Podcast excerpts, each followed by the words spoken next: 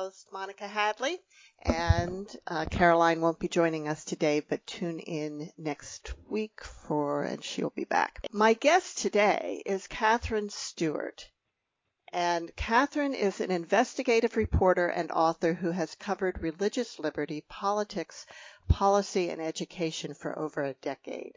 Her latest book, The Power Worshippers Inside the Dangerous Rise of Religious Nationalism, is a rare look inside the machinery of the movement that brought Donald Trump to power. Her journalism also appears in the New York Times, Op-Ed, NBC, the New Republic, and the New York Review of Books. Welcome to Writers' Voices, Katherine. Thank you so much for inviting me, Monica. It's really great to be in conversation with you. Oh, thank you. Um, now, this is The Power Worshippers is your second book, and the first one was The Good News Club about the Christian right's stealth assault on America's children. I'm guessing between that and The Power Worshippers, you get a lot of pushback. you know, I've been following this movement for over a dozen years, and I do get some, you know, pushback from those who agree with the movement's agenda. But even many people who, you know, in the dozen plus years of researching this movement and attending right wing conferences and strategy gatherings um, and, and the like, I've actually had some really interesting, um, made some interesting connections. Um, and had, have had a number of respectful dialogues with uh, folks who um, are even uh, part of the leadership of this movement. Uh, I wrote a piece for the New York Times about one individual who um, is the leader of a kind of uh, an initiative meant to politicize um, conservative-leaning pastors and get them to c- turn out their congregations to vote for right-wing political candidates and look, I'm, I'm critical of the effects of his work on our uh, pluralistic democracy um, and on our uh, constitutional republic. But he he read the piece and he reached out to me. and Said, "You know, my mother read your article and she said everything you wrote is true."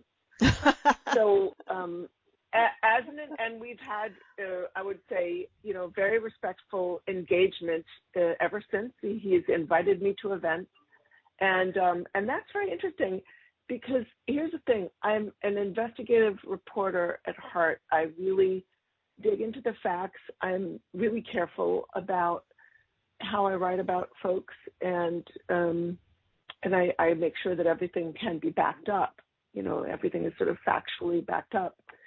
So I think that's informed a lot of the work that I've done over the past decade in this area.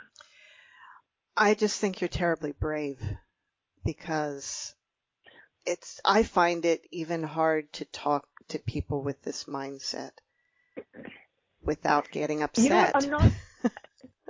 You know, the word brave is a funny one because it sounds like one is not scared, and and you know what I'm scared about? I'm scared about an American future without democracy.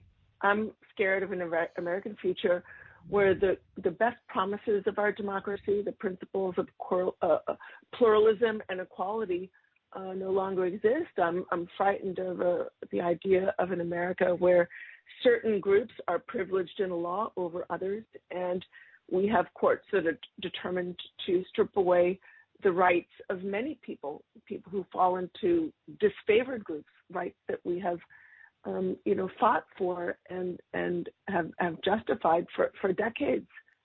Um, so I think we should all be concerned. This is really a kind of all hands on deck moment, and I feel like everybody needs to do their part. It's I I agree, and you are definitely doing your part. I, for for many of us, I think we just feel like, what can we do other than vote? Which strongly encourage everyone to vote. Um, but what what can we do to change this? Because it just it's just so heartbreaking to me. And there are people that that I, you know, members of my family that um, that have bought into these beliefs, and I don't even know how to talk to them.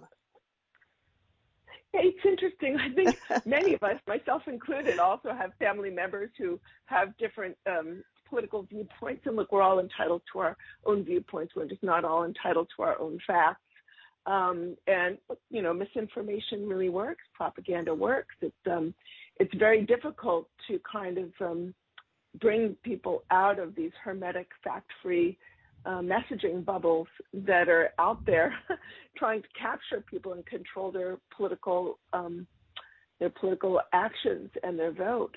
It's very difficult. But you know, there are things we can do as individuals and things we can only do when we join together with others. And look, you got the most important one, which is not just vote, but hold folks in your circle accountable to vote.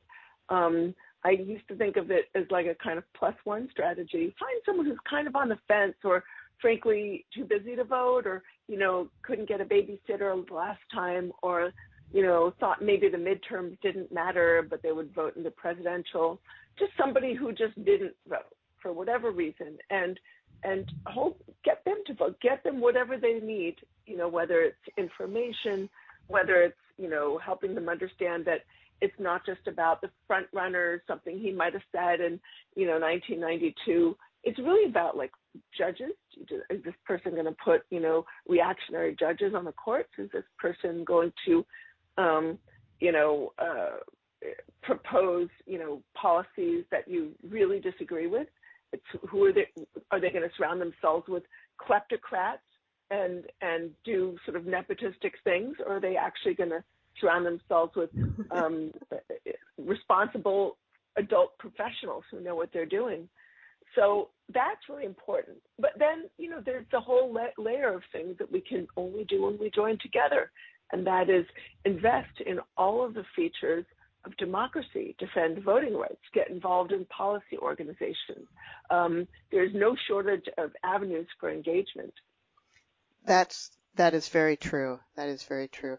I think you know, maybe I'm feeling especially discouraged right now because of the tragedy that just happened Tuesday in oh, Texas. Oh, it's awful. It, it, it is, it is, it is heartbreaking and unbelievably frustrating if you look at the politicians, the list of politicians that took money from the gun lobby and the amounts of money that they were basically given in order to buy their compliance on an industry that does not want any you know form of meaningful regulation. It's it's disgraceful. It's really a, a disgrace. And um, yeah, you know, my my my grandkids are th- that age in elementary school in Texas. Um, I'm so sorry. Their mother is a is a teacher, elementary school, fourth grade elementary school teacher in Texas. It's so. uh, it's it's apocalyptic. It's a it's disgraceful. It is um, you know a, a movement that that should claim to stand for family values should hang their heads in shame for being allied with politicians that are making the continuation of this type of thing not just possible but basically um, assured to happen. Yeah, yeah. You know, other countries have mentally ill people. They have conflicts. They other countries that do, do that do not allow have this proliferation of guns and lack of regulation of guns do not have these types of mass shootings in schools. They just simply don't. I believe it was Australia that had one, and then they immediately banned. Um, I have to look up the details of that uh, episode, but they banned um, you know, or, or heavily regulated guns, and they, they never had another one. And Scotland too, I believe, was had a similar. Maybe it was Scotland. I think both. Yeah, I, I think be, there was. I think in both.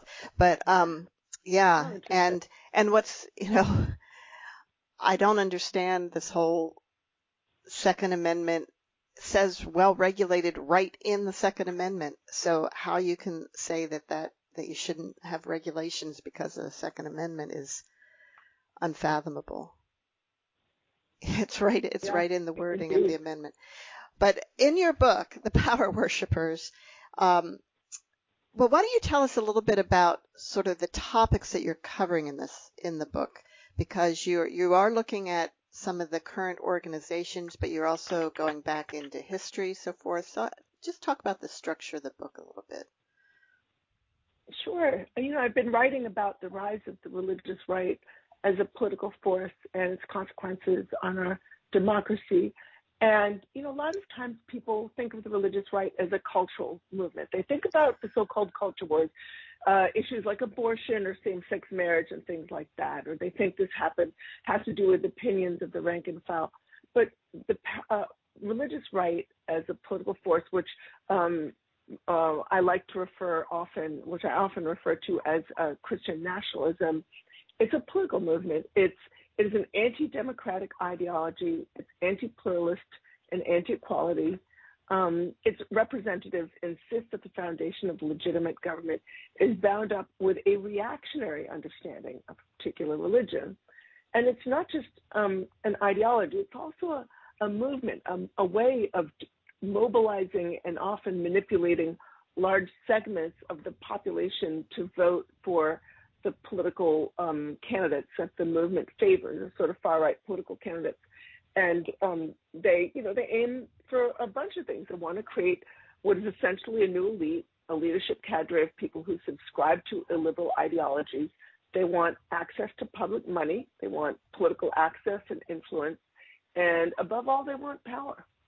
So I've been writing about this movement for decades. And um, if you look at the machinery of the movement, I, I, think of it as like a watch. I think people don't under, understand that it's not just a bunch of you know positions or statements or values. It's really about the infrastructure. Like for decades, this movement has invested in all the features of modern political campaigns: data, media, messaging. They have right-wing policy groups like the Alliance Defending Freedom. They have um, right wing legal advocacy groups like uh, the Federalist Society, which serves to sort of groom and support um, candidates with the right sort of ideological uh, orientation for judicial appointment or um, to, for judicial office. They have legislative initiatives um, that are um, backed by groups like the Congressional Prayer Caucus and Americans United for Life. They have networking organizations like the Council for National Policy that serve to get the leadership of the movement, the leadership of these different features on the same page. They have um, a vast right wing messaging sphere, very sophisticated data initiatives. So, all kind of working together um, to um, change the direction of our culture, which is really what they want to do.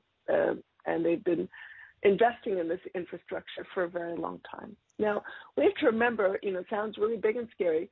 They represent a minority of the population, right? Right. But they punch above their politi- political weight because they're disproportionately organized and networked, and and know that as one of their um, leaders at uh, an event that I've attended said, "There is no victory without unity." Um, and and so they act in unity when necessary. Whereas those of us sort of who reject the politics of conquest and division, and division were like a large, loud, noisy group, right?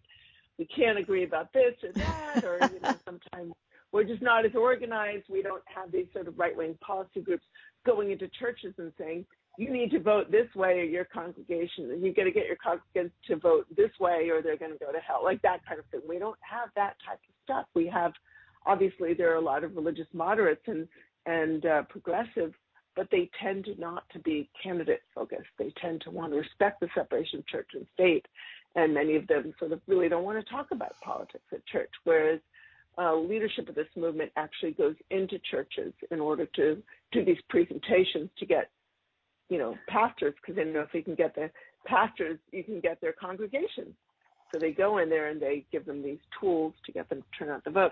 But I guess my larger point here is they're a minority of the population. Those of us who reject their agenda are a majority, and we really need to act like it. We need to vote as often as they do, if not more. We need to um, act in unity when necessary.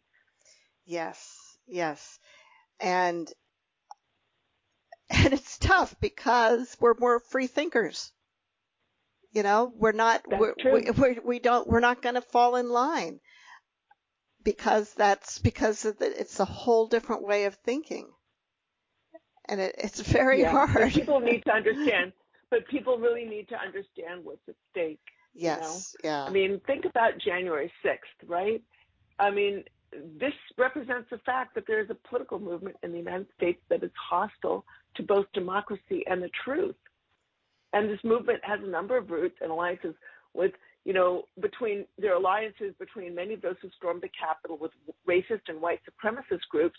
But no analysis is really complete if it takes, if it, you know, fails to understand the role of religious nationalism in, in driving that event and the general assault on our democracy. Really can't understand what happened that day, right, without looking at the powerful role and exploitation of religious rhetoric. And um, and and I think if we don't face that fact, we are going to live in a future world where our democracy is really hollowed out and there's nothing left but a kind of thin veneer that just provides cover for this sort of new elite that wants to take control and at the same time ignore itself into any form of scrutiny. Yeah. And, you know, I have been very aware of the consequences of elections and voting and particularly judges for, I think I've been talking about it for 20 years, if not more. Um, mm. And, and, because and because it was obvious, it was plain that, that to see what was happening if you really looked and looked at it. But it was hard to get people to to care and then and now it feels like is it too late? But i think you're bring you're speaking very hopefully very um, optimistically that it's not too late. I'm I, you know i like what stacey abrams said when she said i'm not optimistic or pessimistic i'm determined. You know mm. i mean who knows you know maybe um uh, people will really turn out in large numbers uh, in the midterms and really try to do what we can to put a stop to this. I think the scales have fallen from a lot of people's eyes. I think for a long time, people sort of, again, thought of the religious right as just kind of a culture war. Oh, if we compromise on issues like abortion, maybe it will go away and they'll be satisfied. And by the way, you know, speaking of compromise, I mean, there have been like hundreds of laws restricting the uh, right to reproduct access reproductive care um, already implemented in the states, but it's not enough. You know, I attended this year's National Pro-Life Summit. It's a, an organization that, um, I'm sorry, uh, like a conference that happens every year in Washington D.C. after the March for Life, and I heard um, Kristan Hawkins, president of Students for Life of America, one of the sort of big activist groups there. She said, I'm going to paraphrase her. She said, "You know what we're after." Um, I'm going to tell you what it is. We're after a national, um, uh, like a, a, an amendment, an amendment banning abortion in all 50 states, but but that's going to take some time to set up. So basically, they're not going to be comfortable with the overturning of Roe. And then somebody else who I spoke to, a young man uh, who's affiliated with the Alliance Defending Freedom, one of the movement's leading legal advocacy groups. Like they're sort of a right wing legal juggernaut. They have um, you know an annual budget of over sixty million dollars a year, and he said pretty much the same thing. He said we want a constitutional amendment banning abortion, uh, you know, nationwide, but that's going to you know take a bit of time to set up. So that's what they're after. And They also talked about taking the fight to the states. So if anybody thinks, oh, you know, it's okay, you just ban abortion um, in you know gerrymandered states yeah. and uh, or states that don't want it, and women can just you know drive up to it, or girls, uh, 15 year olds just you know cross state lines. It's it's not going to work that way. It's um, you know, well, there's already been yeah, there's already been efforts to try and prevent that from happening too, from allowing people to leave the state. It's like amazing. We have like an intriguing parallel with the fugitive slave law, if you really think about it um, yeah. where you know when you have you know fundamental rights rights that were considered fundamental you know in one state are, are completely denied in another and you have people uh, crossing state lines in order to access those rights and then you you're going to end up with bounty hunters who are going to be trying to pursue them you know and, and yeah. drag them back to face the consequences it's really disgusting yeah, it I is. mean, women will die. You know, I mean, this is a, a very personal thing, and I sort of tucked it into the back of one of the later chapters of the Power Worshippers. But I nearly died during um, a miscarriage and landed in a Catholic hospital because I was bleeding out, bleeding to death, and um, and it they delayed uh, giving me the abortion I needed to save my life, and I was really on the edge. I lost um, nearly 40% of my blood uh, before I was able to access the abortion that I needed to save my life. This was, um, and when I got got home, I mean, my husband and I were trying for a second child. Um, you know, I had two miscarriages between my two kids, and this was the second one, and it went really, really badly. This is something you really don't hear the sort of so-called pro, pro-life movement talk about, the anti-choice movement talk about. They don't talk about the fact that childbirth and pregnancy is dangerous. One, I think it's 10 to 15 percent of known uh, pregnancies end in miscarriage, and some number of those are going to require um, medical care, medical treatment, so that the women don't get, or girls, whatever, don't get sepsis or hemorrhage or bleed out or have some other kind of health complication. Um, and you know, uh, women you know, in addition to the women who will die trying to self-abort or or or, or do or die in childbirth as a consequence of an, an or or as another because of some other reason, placenta previa or whatever. You know, there are all these complications in pregnancy that mandate um, miscarriage care or uh, abortion care in order to save a woman's life or health. Um, this law is going to mean that women will die. I would have died had I not been able to access finally an abortion, delayed unfortunately, but finally I was able to access that abortion, and that saved my life. And um, if I were living in a state, you know, um, where uh, abortion is prohibited, you know, we're already seeing it. A lot of doctors are declining to provide miscarriage care or turning women away from hospitals because they don't want to get in trouble. I so read recently a, um, a Twitter thread of a, a woman who in in a situation similar situation, you know, was miscarried, had a partial miscarriage, needed um, a drug to f- complete mm-hmm. it, and and mm-hmm. she, you know she wanted this child. It wasn't anyway, and and the pharmacies wouldn't fill the prescription because, and this was in Texas, they were afraid of being um, prosecuted prosecuted for. Yeah assisting to in providing an abortion and and if she didn't get it, she could have died. Fortunately, the doctor really went to bat for her and she was able to access the medication eventually. But why? But she's already under such horrible strain and going through oh, one of the awful. worst things of her life and then awful. have to deal with that. Yeah, it's awful. You are listening to Writers' Voices, and our guest today is Katherine Stewart, author of The Power Worshippers Inside the Dangerous Rise of Religious Nationalism. And I really appreciate that you refer to it as religious nationalism, um, because how we talk about these things can influence how people think about them.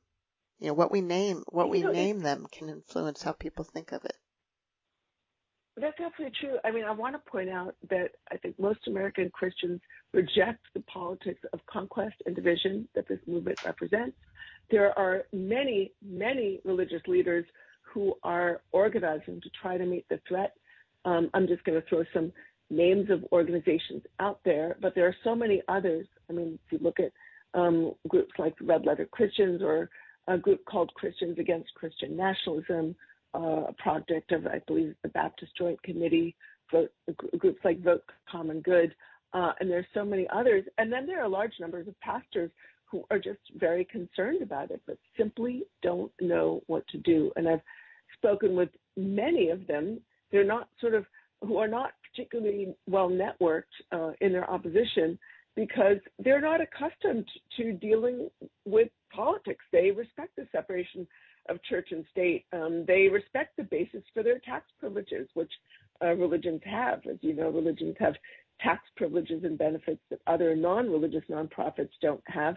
And I think most uh, mainline, many mainline, um, uh, uh, and other pastors want to respect that. They want to do the right thing, you know.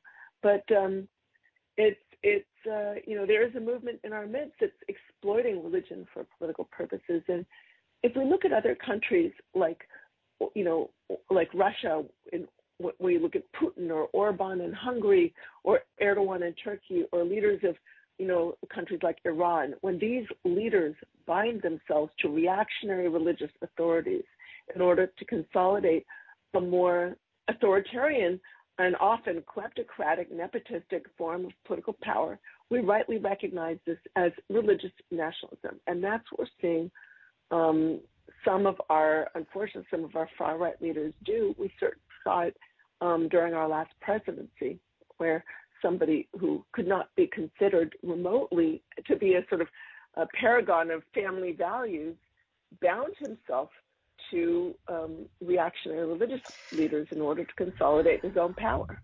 You know, that's something I wanted to to talk to you about. Um, I it's it's well, there's two things. One is this this movement and these this political movement. Part of why they're able to gain strength is they don't play by the same rules as the rest of us. Mm. Um, mm. One of them being use of non-tax, you know, of tax-free um, organizations, which are not supposed to be conducting political, um, you know, are not supposed to be involved in politics. That's the separation of church and mm-hmm. state. It's part of the rules. If you, mm-hmm. if an entity mm-hmm. like like I donate to the um, like ACLU, for example, and if it's their lobbying organized part, it's not deductible to me you know, mm-hmm. things mm-hmm. like that. But and and so they they break those rules all the time, and and don't seem and and seem to be able to get away with it.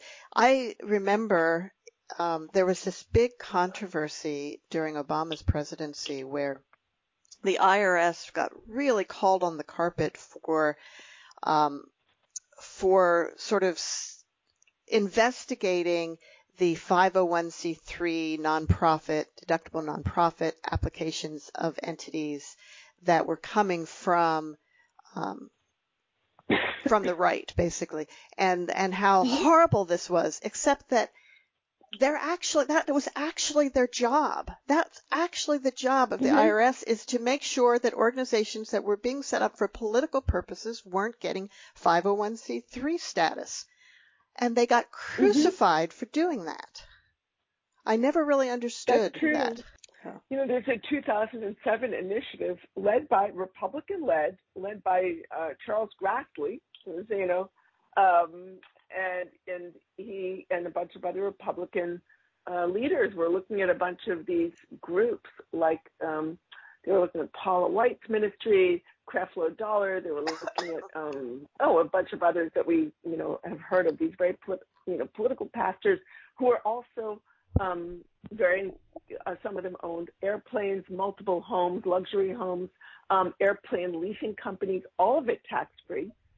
And I they were sort of looking at this group and thinking, why are these? Why are we giving a, a tra- tax free status to an airplane leasing, you know, this pastor owns an airplane leasing company. Why is all that tax free?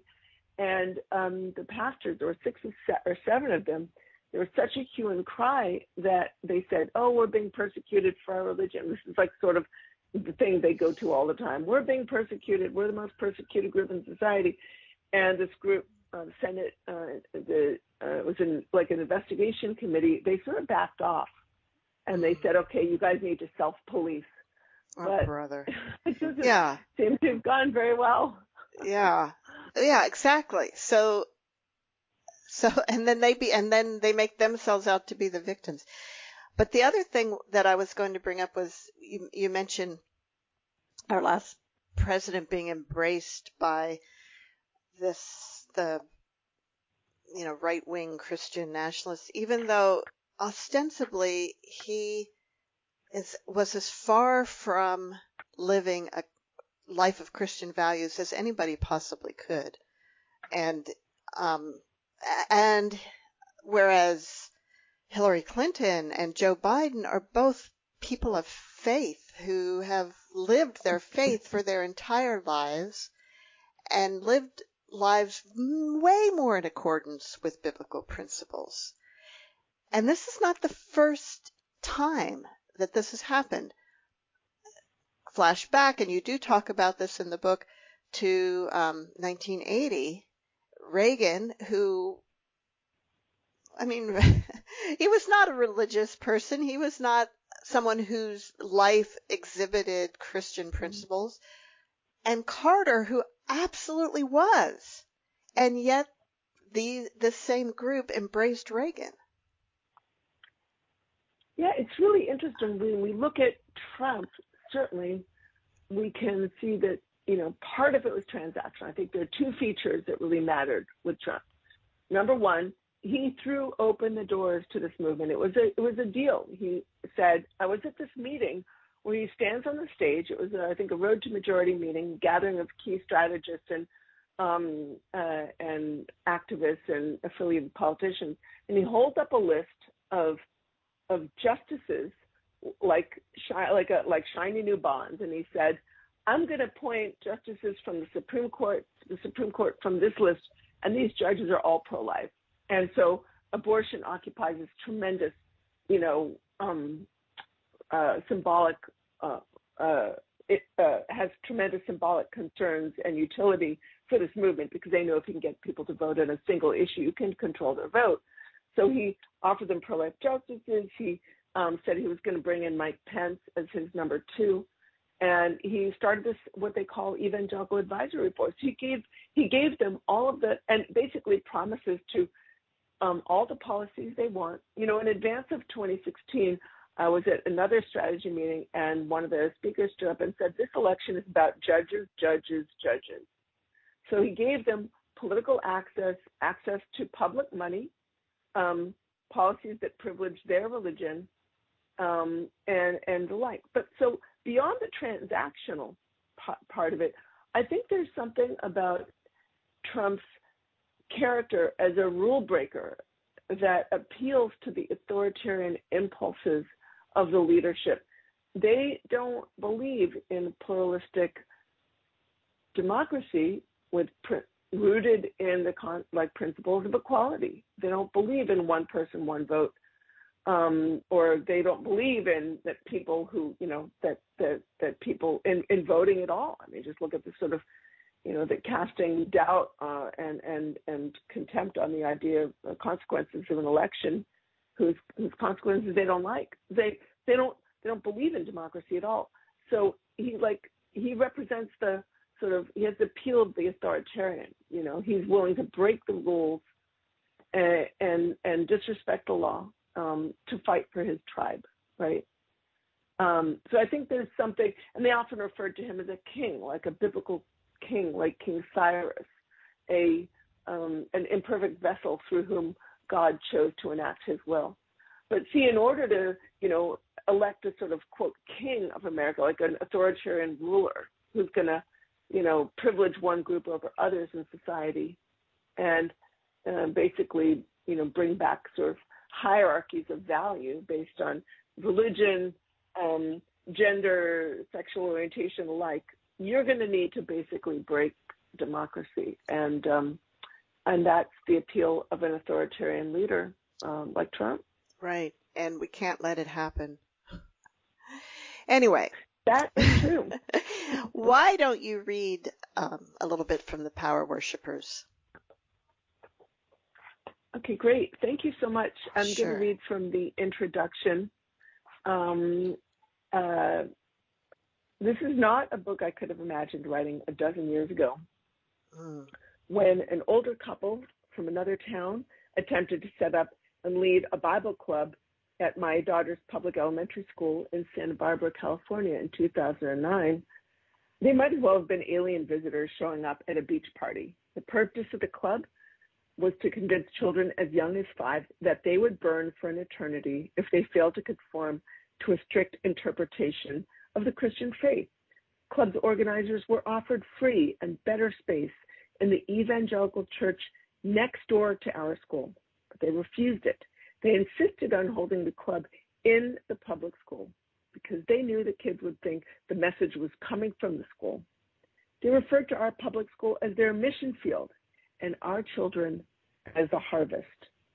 I thought their plan was outrageously inappropriate in our religiously diverse public school. I also thought it was a freak occurrence. They seemed completely out of place in the sunny land of stand up paddle boarders and open air wine tastings. In my eyes, they came out of the American past, not the future. I was quite wrong about that. Sometimes it takes a while to realize what is happening in your own backyard. As I researched the group behind these kindergarten missionaries, I saw that they were part of a national network of clubs. I soon discovered that this network was itself just one of many initiatives to insert reactionary religion into public schools across the country. Then I realized that these initiatives were the fruit of a nationally coordinated effort, not merely to convert other people's children in the classroom, but to undermine public education altogether. Belatedly, I understood that the conflict they provoked in our local community, I was hardly the only parent who found their presence in the public school alarming, was not an unintended consequence of their activity. It was of a piece with their plan to destroy confidence in our system of education and make way for a system of religious education more to their liking. In 2012, I published what I had learned about the topic in my book, The Good News Club. As I was completing that project, I realized I had latched onto one aspect of a much larger, more important phenomenon in American political culture. The drive to end public education as we know it is just part of a political movement that seeks to transform defining institutions of democracy in America. The movement pretends to represent the past and stand for old traditions, but in reality, it is a creature of present circumstances and is organized around a vision for, for the future that most Americans would find abhorrent. The past 10 years, I've been attending conferences, gatherings, and strategy meetings of the activists powering this movement. I have sat down for coffee with, quote, ex gay pastors determined to mobilize a, quote, pro family vote. I have exchanged emails late into the night with men and women who have dedicated their lives to the goal of refounding the United States according to biblical law. I have walked alongside young women as they marched for, quote, life and followed them into seminar rooms where they received training in political messaging and strategy. Along the way, I have made some friends and learned something like a new language. I no longer see members of this movement as alien visitors under the California sun. I know them to be very much a part of modern America, and that alarms me all the more. Now and then, I wish I could go back to those happy afternoons on the California coast where none of this would have seemed worthy of placing before the public. But I can't so easily forget what I've learned. Anyone who cares what, what is happening in American politics today needs to know about this movement and its people. Their issues, the overwhelming preoccupation with sexual order, the determination to unite the nation around a single religious identity, the conviction that they are fighting for salvation against forces of darkness, have come to define the effort that has transformed the political landscape and shaken the foundations upon which lay our democratic norms and institutions. This is the movement responsible for the election of the 45th President of the United States, and it now determines the future of the Republican Party. It is the change that we have been watching, some with joy, others in disbelief, others in denial, and it isn't going away anytime soon. I don't doubt that many of the people I have met on my journey mean well. I have seen them showing kindness to friends and strangers with equal conviction, and I know that among them are many generous spirits. But I am convinced that they are dead wrong about the effect of their work on the future of the American Republic. They may believe sincerely in the righteousness of their cause and want as much as anyone to build a secure and prosperous America. But that just makes their story the subject of this book, An American Tragedy. And I can stop there. Oh, thank you. And that was Katherine Stewart reading from The Power Worshippers Inside the Dangerous Rise of Religious Nationalism. One of the sections of the book that um, I found most intriguing, um, you're going further back in history. Um, and and pointing out that what we're seeing now, this isn't the first time that something that religious nationalism has attempted to take over um, the U.S. government. And also that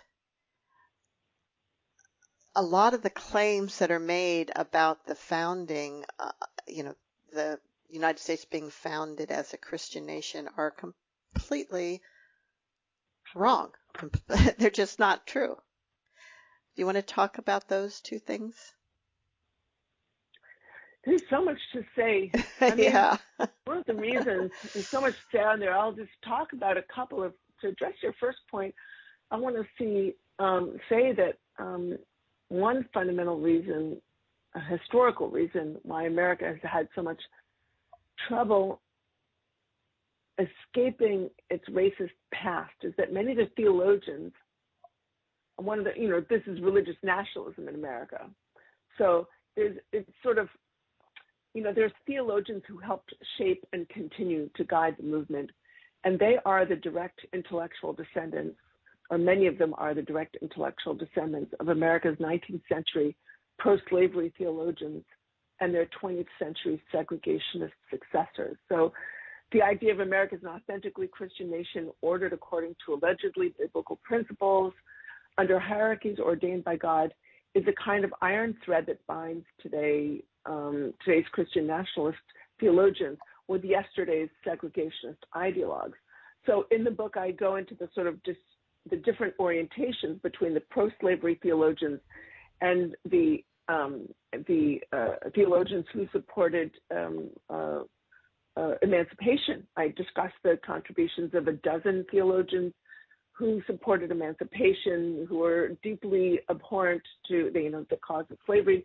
They um, uh, you know include people like Wilberforce, Adin Ballou, uh, Charles Grandison Finney. There's so many others um, but they tended to be, in their time, as Frederick Douglass said, um, speaking from quote humble pulpit, they they really didn't have the money behind them, and he said, you know, he said it was the the the well-funded preachers. He called them the five thousand dollar divines. These are the people who were sort of, you know, um, leading congregations that were, you know, much more well-funded. He said they were, especially in the South, on the side of slaveholder um, and either had made their peace with slavery or at least sort of um, act, uh, some some of them actively defended it.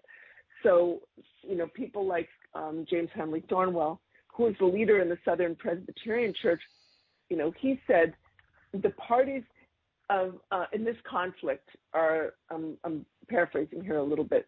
He said the parties in this conflict are between um, uh, atheist, socialist, communists on the one side, and he's referring to the um, abolitionists uh, yeah. against slavery. Yeah. Yeah, abolitionists, he said, and Friends of Order and Regulated Freedom on the other. And he's saying Friends of Order and Regulated Freedom are on the side of the slaveholders. So it's this idea of, you know, America. So that's, you know, one one of the things. There's a kind of through line between that sort of reactionary religion, the idea of hierarchies ordained by God, um, with that sort of strand of American history and what we're seeing today. I was surprised to read how many religious leaders, even in the North, supported slavery. You know, we had. That's this, true. Many did. Yeah, oh, we have yeah. this idea now. I think there were certainly groups. Quakers, for example, were always um, anti-slavery, I believe, and there were other many other groups, groups, were anti-slavery. Yeah. I, I, mean, I, let's not forget that so go on. Yeah, I was gonna say I shouldn't I shouldn't have been that surprised because there's a family story of my my mother, Caroline's her her mother's grandfather, I think, um, who left his or maybe no, her father's grandfather. No, her excuse me, her mother's yeah, her mother's grandfather who who um basically left the church that he was a member of, and this would have been in Ohio or Iowa because they moved from Ohio to Iowa at one point. But that he he left the church he was a member of because they he was abolitionist and they were not, and um, you know joined some other church. And on his deathbed, his sister asked him if um, to repent, to repent, and he and you know go back to be accepted back into that church. And he said, "Nope, not doing it." That's I do I do not regret it. Yeah, yeah. So um, Yeah, there were uh, theologians from the North who um, supported that. On the other hand, there were others who were allied with um, the cause of abolition. And we can't forget that there were riots in, in Boston when slave catchers would come up and try and, um, you know, uh, uh, uh, kidnap formerly enslaved people who had who had who had escaped. And um, the Boston Vigilance Committee was a an abolitionist organization um, that formed to protect um, folks uh, who had escaped enslavement and was allied with uh, some uh, theologians as well. So it was a complicated picture, but what we do see is this sort of um, this reactionary religion, the idea of bi- hierarchies ordained by God, uh, an emphasis on on obedience.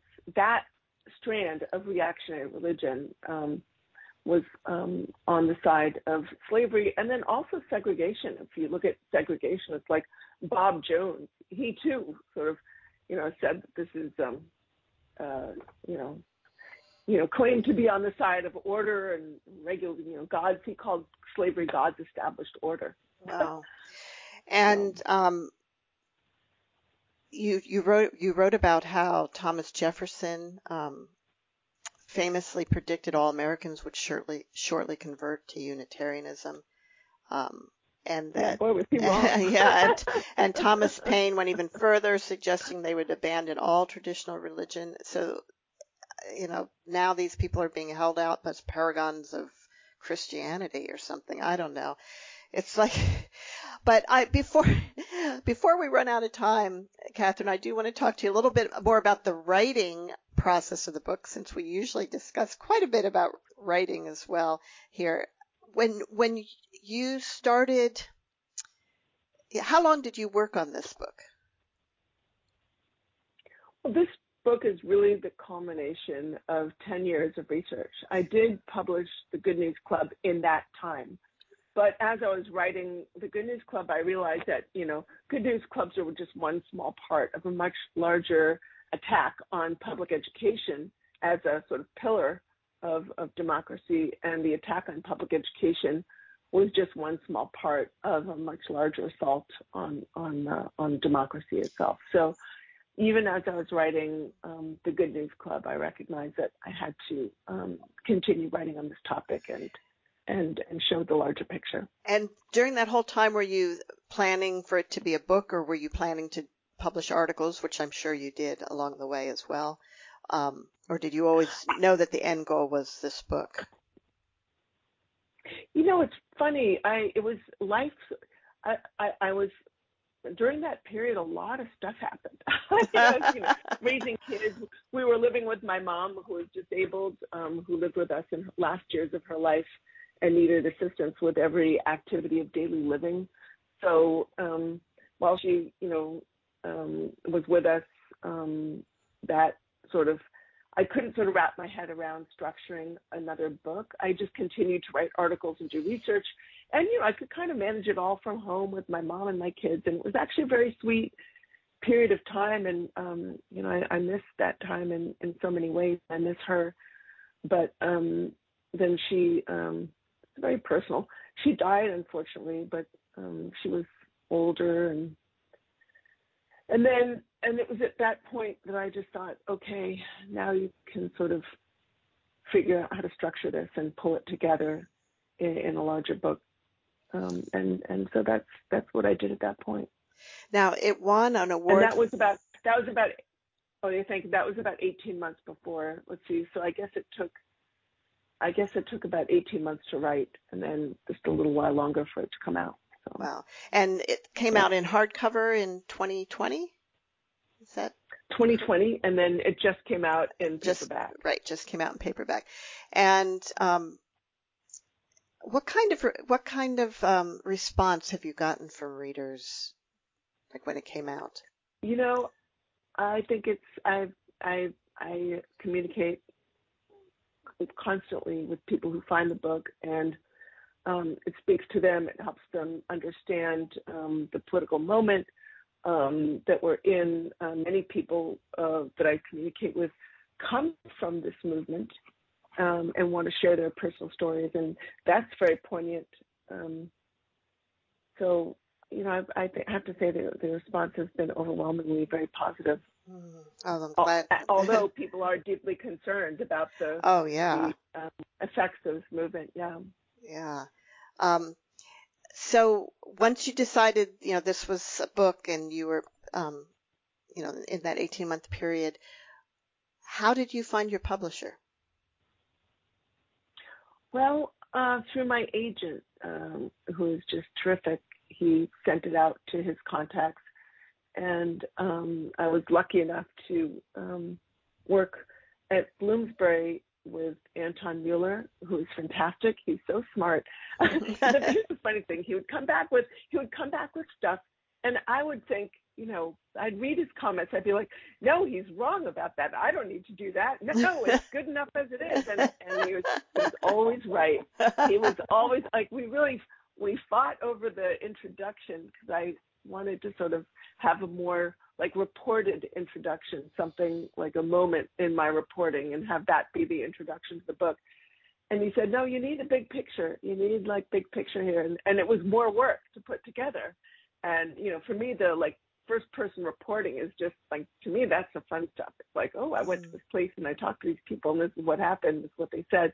It's really colorful and, and fun, you know, but I needed to do the work to pull together like a a more like a, an overview um, and to sort of like nail down that language, and that was harder. So I resisted it for a while, but he was right.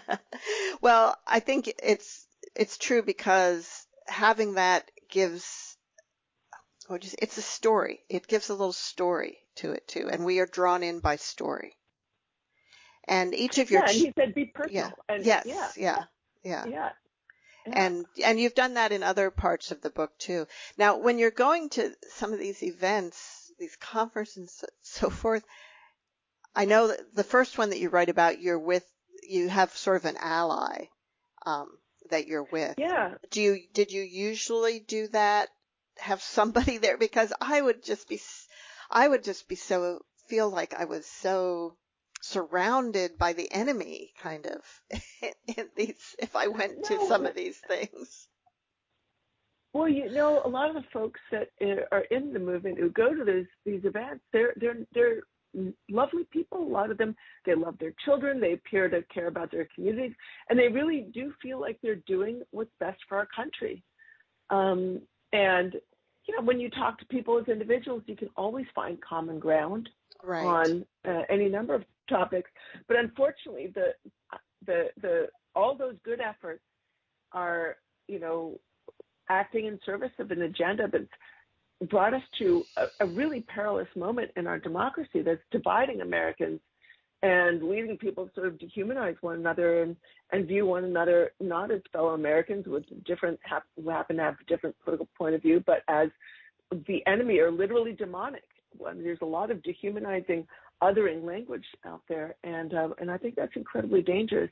So I typically go to things just on my own, which I'm comfortable doing. I use my own name. I don't hide, you know, um, who I am. Um, but you know, I don't. I just go as I'm not affiliated with a newspaper. So mm. I don't need to sort of announce announce myself as a in that way. I just kind of go and and keep my try and keep my my ears open. I think listening is underrated. Ah, that's, I like that. well, we are about out of time. Do you have um, anything that you would like to say that I didn't ask you about? Well, I, well, I just want to thank you so much for um, this uh, this conversation. It's, it's really been terrific, and um, if anybody is on Twitter and cares to follow me, um, my handle is Kath S. Stewart. That's K A T H S S T E W A R T. And the book is The Power Worshippers Inside the Dangerous Rise of Religious Nationalism. And I'm just really grateful to um, uh, all of you for listening. And, and thanks to you so much, Monica, for hosting this well, conversation. Thank you, Katherine. And we always end with the quote, and you had you gave a quote from Stacey Abrams that I um, that I liked earlier, so I thought we'll we'll finish with another quote from her. We are strongest when we see the most vulnerable in our society bear witness to their struggles and then work to create systems to make it better. So That's great. Thank you, Katherine, and see you all next week on Writers' Voices.